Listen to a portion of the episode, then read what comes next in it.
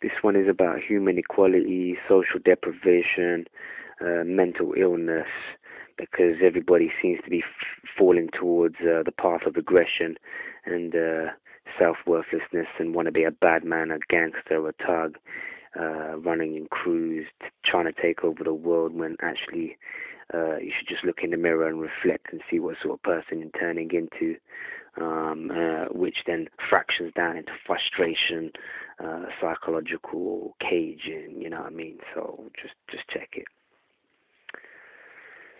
boxed in a domain of no change, just gets worse.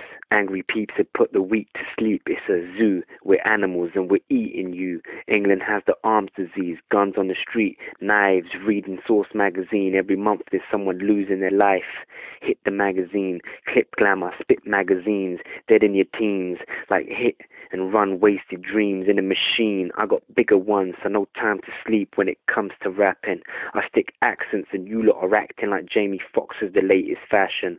So you're down in the dungeons where we all try to breed, up on the streets where we all try to live. Look at her in the way that she should be. Jealousy is not what I need to give. Work is hard, hard work is love. She the one pushing for love.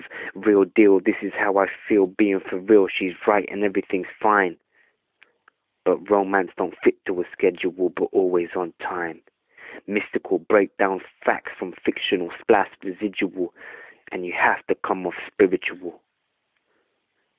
Look to yourself instead of being angry.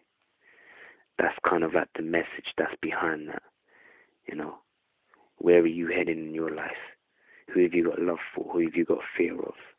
Have no fears except Allah. You know what I'm saying? When people talk big, it's because they need that crew around them really and truthfully, a bit of humble pie. Eat that pride. You know what I mean? Lower your sight just a touch. Be a human being. Yeah. Don't need to be a big bad man walking with your chest up and your face in other people's faces and wondering who's looking at you and am I dressed the best and is my gold better than theirs? Is my platinum better than theirs? Is my bling factor, you know, what's gonna pull me everything that I need in this life? In actual fact, you came naked you're going to die naked. You're going to get buried naked. Six foot down, three foot to the side. White sheet. And a thousand, thousand, thousand people come to your janaza. That's what you should be aiming for.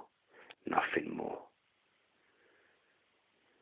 And if you've done bad, seek forgiveness from Allah, your Lord, your God.